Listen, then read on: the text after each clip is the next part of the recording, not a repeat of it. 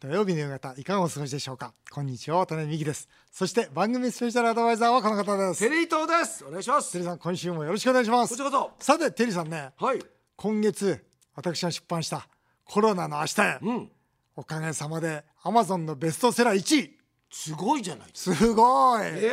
いやでも確かに、うんこの状況下の中でね、はいまあそれこそコロナに調整するとそうですねそこはすごいよね経営者として、んいやいやもうねまあ本でも当嬉しいですよね嬉しい嬉しい、はい本当に嬉しい、はいたくさんメールが来てますはいえー北区のさくらさんこれよりは経営の方ですあいいですねコロナの明日読みました、ううんちも経営が大変苦しいです苦しいでしょうね、一番心に刺さったのは運が逃げるのは自分の責任という言葉です逆境の中この本と一緒にもう少し頑張っていこうと思いますねえこれをねこの前あの渡辺さんに言われた時なるほどなと思ったんですよね運があるないとかじゃなくて、もう自分で掴んでいくっていう、そこですよねそうそう、うんこれねもうね今の経営者皆さんのお話聞いてると、はいそろそろやめようかなとか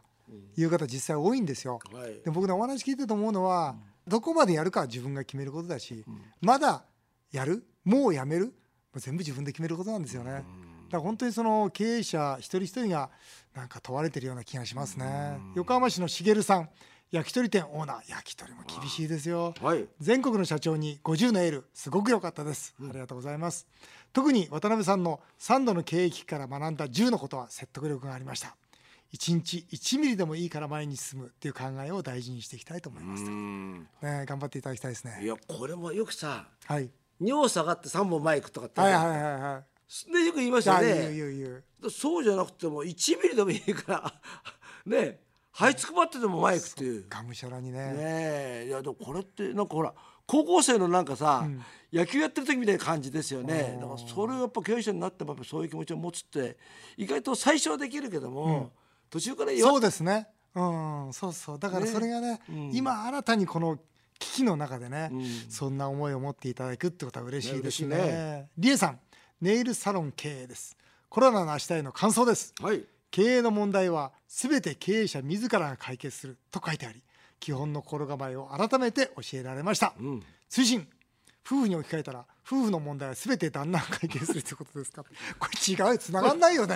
違うこれ繋がんないよねこれ全然違う経ぞ営の問題は経営者でしょこれはそうですよ夫婦は夫婦でしょ そうだからこれちょっと意味が違う、きなりねこれこれ全部旦那のせいにされたらこうたまったもんじゃないですもようねもうもうはいギブアップでしょ、うんまあね先ほどからね、はい渡辺さんずっと今ね、かっこいいこと言ってますけど何ですかちそょれちょっとそこでね読まなくていいですよ何ですかちょっと私のところにもね何ですか届いてるんですよ何がですかえー、実はね渡辺さんに内緒でこんなメールも届いてるんですけどどんなもメールですかお茶の水の S さんなんですが、お茶の水の S さん、ええ、どうも渡辺さんのコロナの明日へ大型書店で買いましたありがとうございますありがとうございますその帰りに、はい神保町の古本屋で、はい渡辺美樹の「旦那には絶対聞けない主婦のお悩み相談」という本が50円で売られていましたとあまりにも安かったので一応買ってみましたテリーさんこの本どうよと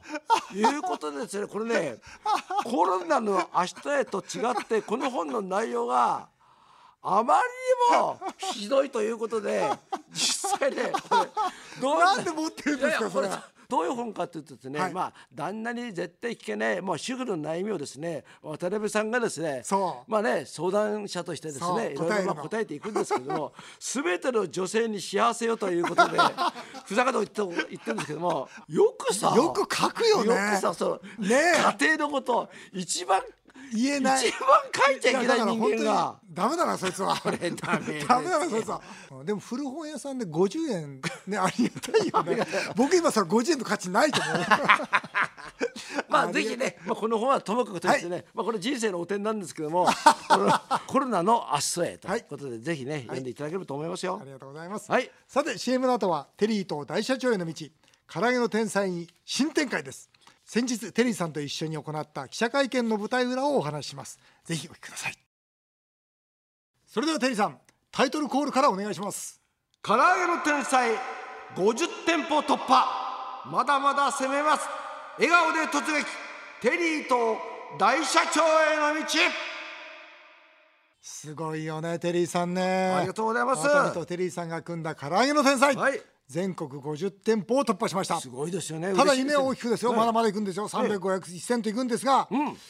日はですね、その裏付けとなる戦略もきちんとお話をしたいと思っておりますほうほ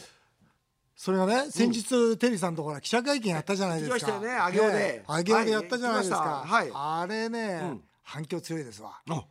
あねね999万円でうんオーナーになれる、うんコンテナ型の唐揚げの天才なんですよわあすごいですよねすごいこれもだからまた今まででもコンパクトだったんですけどさらにコンパクトってことですまあ、ね、今までやっぱり2500万ぐらいかかってたんで、はい僕はほら企業支援したいとうん言った時やっぱ2500万円ってやっぱじゃあ脱サラでやるにはうんちょっとはハードル高いんだよねうんそうした時に、まあ、政府からの融資なんかも企業支援で受けられるのは1500万ぐらいまでだったらそんな無理なく受けられるんですよ。なるほどなんとかね、うんなんとか1000万ぐらいできないかっていうことでずっと挑戦してて、んそうだコンテナだと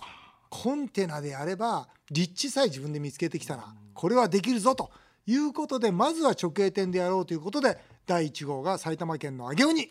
オープンしました実際見るとですね、はいもう黒と黄色を使ってはい色鮮やかですごくなんかカジュアルなね、おしゃれなお店だったんでびっくりしましたねとにかくやっぱ目立たなきゃダメなんで、はいうん黄色でいこ うとそうですよね、あとあともう一つね、テリーさんが空飛んでるんですよあそうそうなんですよねそうまあだからスーパーマンみたいなそうテリーさんえも飛ばそうと、えそうなんですテよリーさんが飛んでれば、ええね、みんな車で走 ってて「おテリーさん飛んでるぞ」とそうなんですよねテリーさんが飛んでるってことはあそこに唐揚げ売ってるぞということだそうよなんねですよだから僕もびっくりしました私が飛んでんのとそうあとね私のね上半身のお人形も ありますのでねそうあれ本当はね、ええあの一体でやりたいんだけど、はい一体にすると高いからあだからそう申し訳ないけど今回上半身だけそうなんにですよ下半身すいませんあまあ加賀市はあんまり自信がありませんので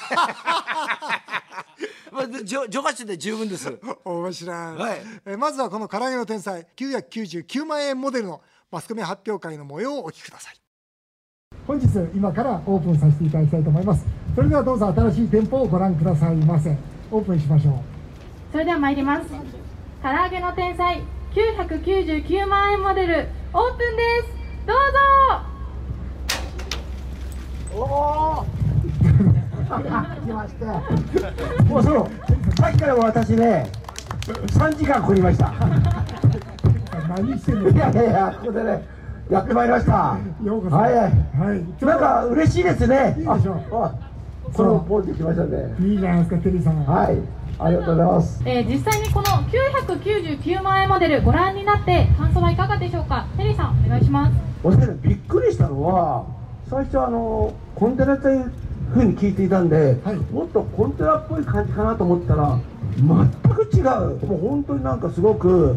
カリフォルニアなんか行くとですね、こういうのでですね、ショップがあったり、ファッションショップがあったり、まあハンバーガーショップとかあるんですけど、そんな感じのすごくまあこの黄色と黒をですね、うまくマッチしていてですね、なんかおしゃれな感じができたんで、すごく嬉しく感じます。はい。ということでマスコミ発表会の模様を聞いていただきま大した盛が況でしたね大いや嬉しいです盛ね況ですよ、はいやっぱりね、この999万っていうのはね実は経営的に見るとすごいでかいんですよ、うんテリー大社長はいこれ何かというと、ん飲食の特に経営なんかそうなんだけど投資対効果なんですよねそれはそうですよねそう、ん投資いくらでいくら儲かるかでしょ、で回収どのぐらいかっていうのはすごい大事なわけですよ、あんまりかけたってねこそのう回収できなかったもうら回収できなかったら意味ないし、はいだからたくさんお金かけてすごい店作ったね繁盛してるね2年間繁盛したけどはい終わってるって言ったら回収もできないで終わるわけですね、うんそりゃそうだからそうじゃなくて本当に投資を少なくして回収を早く、ということで、まあ今の時代ですよねそうなんです、だから今回ですねあの加盟金とか全部含めると、全部入れて1300万なんですよ、でまあ大体ですよ、今のもう50店舗のデータから見ると、ある一定の立地ならば400万確実に売れてくるんですね月間ですね月間、はいそうするとですねまあ大体利益率が14から15%取れてるもんですから、結局ですね400万円の1年分って4800万ですよね。で資本回転が大体4弱、まあ、3.6とか3.7とかで利益率が14っていうことは利益率と回転率かけると50なんですよ。ほうこれはまあ ROI っつって、あのー投資回収率なんですが、50ってことはどういうことかテリーさん分かりますはい2年で回収すると二そう年なんですはいよだから50、50ですから2年で回収できるビジネスモデルなんですよ。すごいですねだからあれですよね正直言って僕もびっくりしたのは、はいこれ今回のシステムで、はい、 FC やってる方って一人のオーナーが何店舗もやろうとしてるじゃないですかそうですそうですあれってそういうことですよねそうですそうですんだからここだったらもう一店舗やってみようもう一店舗やっておこうっていうそういう形でねそうですビジネスを広げてる方多い多いですよね、うんあとね最近コロナで皆さんあのコロナの資金を借りることができてるんですね、だから今例えば居酒屋さんやってる、で資金は借りた2,000万円持ってるでも居酒屋は全然戻ってこないどんどん赤字が続いてるどうしようっていう人すごく多いんですよ。何をやったやっていいか分からなないんかしなきゃいけないんだけど、このままいったらお金がどんどんどんどん目減りしてっちゃうとなんかしなきゃいけないと、そういう人に対してじゃあ1300万で今の手元資金でどうぞやってくださいとで確実に、まあ、確実とは言わないけどもこれなりのかなりの確率でこんだけ収益上がりますよというような提案ができればいいなと思ってましたね。これちょっと聞きたいんですけども、はいまあ普通まあ水商売にしろお店にしろ、はい、 2年で回収ってなかなかないですないですないですよねないですないですあんまり聞いたことないですよねないです2年で回収できるって外食でですね、えまあ、実はワタミが最初の頃の目標としては2年半だったんですよ。んこれはもうものすごい早いということで、まあ、アナリストなんかからもすごい評価を受けたんですけどそれ以上早いんですからだからこれは大したもんですよ。でこのコンテナも今いろいろ考えてるんですよ。それこそ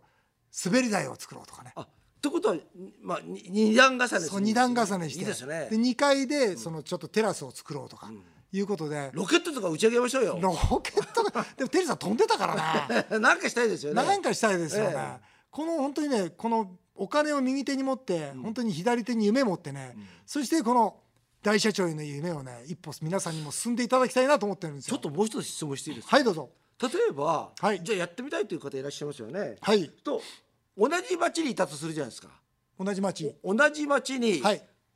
私はこのね例やえりばたい4丁目に出したい、はいもう私は1丁目に出したいっていうことがあるじゃないですかあるあるそういう時はどうするんでいすやかその時はですね、ええ本当にその証券が重ならないかどうか、いやねあのコンビニなんかもそうですし、まああの他のね外食のチェーンもそうですけど、一個流行ったからってすぐ隣り出してずるいじゃないかと、要するにだから俺のところの売り上げ減ったんだよっていうの実はすごく多いんですよなんかありありそうですよね、はい、だから今唐揚げの天才では駅前型でも500メートルの周辺には出しませんよと、でまたあの公開型について言っても例えば感染がぶつかるところには出しませんよということでもうこれは本当にね証券を守っていきたいとそう思ってます。なるほどね、はい、でも今回立地はですね、大体もうだんだん面白いもんで、やっぱり50店舗ぐらいやってくるとだんだん分かってくるんですよ、どういう立地なら大丈夫か、例えばテリーさんね一つは自分のその店の前の道路ありますよね、はいあそこに5分間で40台以上車通ってたら大丈夫なんです、なるほど、うん、だからね、もうあ俺ここでやってみようかなと思ったらちょっと車の台数こう測ってもらいたいんですよ、5分間で大体40台、それからねあと今回多いのはそのショッピングセンターとかあースーパーマーケットとかこの近くに同じ敷地ね近くに1,000坪ぐらい、1,000坪ぐらいのその商業施設があるといけるんですよ。ああなるほど、うん、だからそういうことがだんだん分かってきたんで、その上で今度はどうバッティングさせないか、まあ、僕はあのテリーさんには悪いけど、この天才は1000店舗ぐらいでやめておこうかなと思ってるんです よ。ちょっとテリーさんには悪いんだけいどやいやすごいねう1000ん点って、 1000点でやめとこうかなと思ってるんですよ。うんっていうのはやっぱんあれですよマーケットからすると2000とか2500できるマーケットあるんですよでも1000で止めとこうと、そうすれば一軒一軒の証券守れるじゃないですかなるほど1000店舗っていうと、例えば他の例えばお店ですと、はいどこと一緒ぐらいなんですかだからケンタッキーさんぐらいかなああとケンタッキーミスタードーナツさんとあか、ミスタードーナツ、うん、大体そのぐらいのチェーンになるだろうなという感じですねすごいですねいやすごいですねって大社長社うなんで大すよ社長がやるんですよ頑張ります大変なことはテリーさんが1000箇所行かなきゃいけないってもうヘトヘトになって熱中症になっちゃうじゃないですか 本当だよねいやでもなんか僕ね、はい行ってねその地元のね、はい先日も僕あの大阪行ってきたんですけども、 はいろんなところ行くとその人たちがやっぱり喜んでくれて、そしてまあそその人たちとお話しするとねこっち側も元気もらえますよねあーそうですねでまあそちらのね働いてるスタッフの方たちとも話すことができるっていうのは、僕にとっても大きな喜びなんでねやっぱ先頭を目指してそうですね頑張りましょうそう、は頑い張りましょう。さて、それでは最後にですね、固く見積もって、この999万モデルの唐揚げの天才、はい全国何店舗を目指すか、私とテリーさん同時に夢を口に出して言いたいと思います。はいいきますよ。せーの500 300ああー300ですかあ僕は300かなと思ったんですけどコンテナで僕は500はいけると思うないけますかうんああすごいでもねコンテナで500いっちゃうと他のところが今度500になるんで、まあ、全体売り上げとしてはね、まあ面白くはないんだけど、やっぱ今回僕は中小企業支援とかその企業家支援ということが言うと、このコンテナはねぜひ成功させたいなとなるほどねそう思ってます、はいえー今回の999万円モデルの唐揚げの天才の詳しい情報や、えー新規フランチャイズオーナー説明会の案内はワタミのホームページに出ていますぜひそちらをチェックしてくださいてるさんこれあれ2人で説明会やりましょうねあそうですねあいいですねやりましょうよあやりましょう面白おかしく、は来ても多分何も分かんないかもしれないけどいいやでも分かりましたよラジオと一緒じゃねえかって言われいやでるもさっきのよく分かりましたねあそうですか、うんよく分かりましじたゃあもう僕はテリーさんに説明するという体でね、はいい、きたいなと思います続いては経営相談のメールを紹介させていただきます、えー小田原の K さん55歳の方です渡辺さんにぜひ相談があります私は水産卸の会社の2代目社長ですこのコロナ不況でうちのような中間業者を使わずに直接飲食店と生産者が取引する流れが加速しています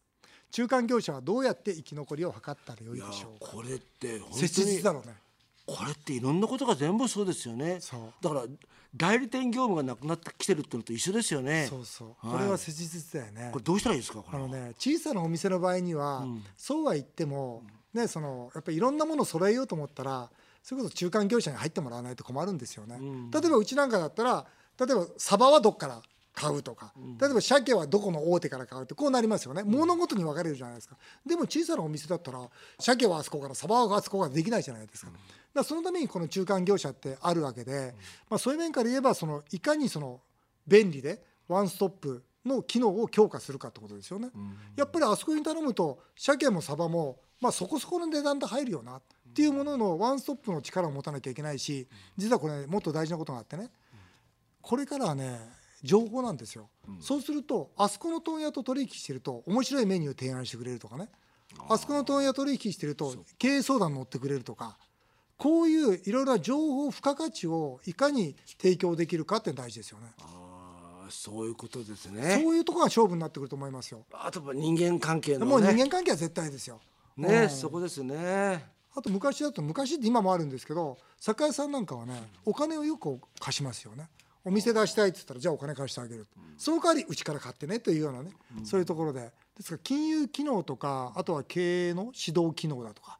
それからワンストップ機能の強化とかいうのが答えだと思いますね、慶応大学4年生の則文さん学生起業家ですいいじゃないか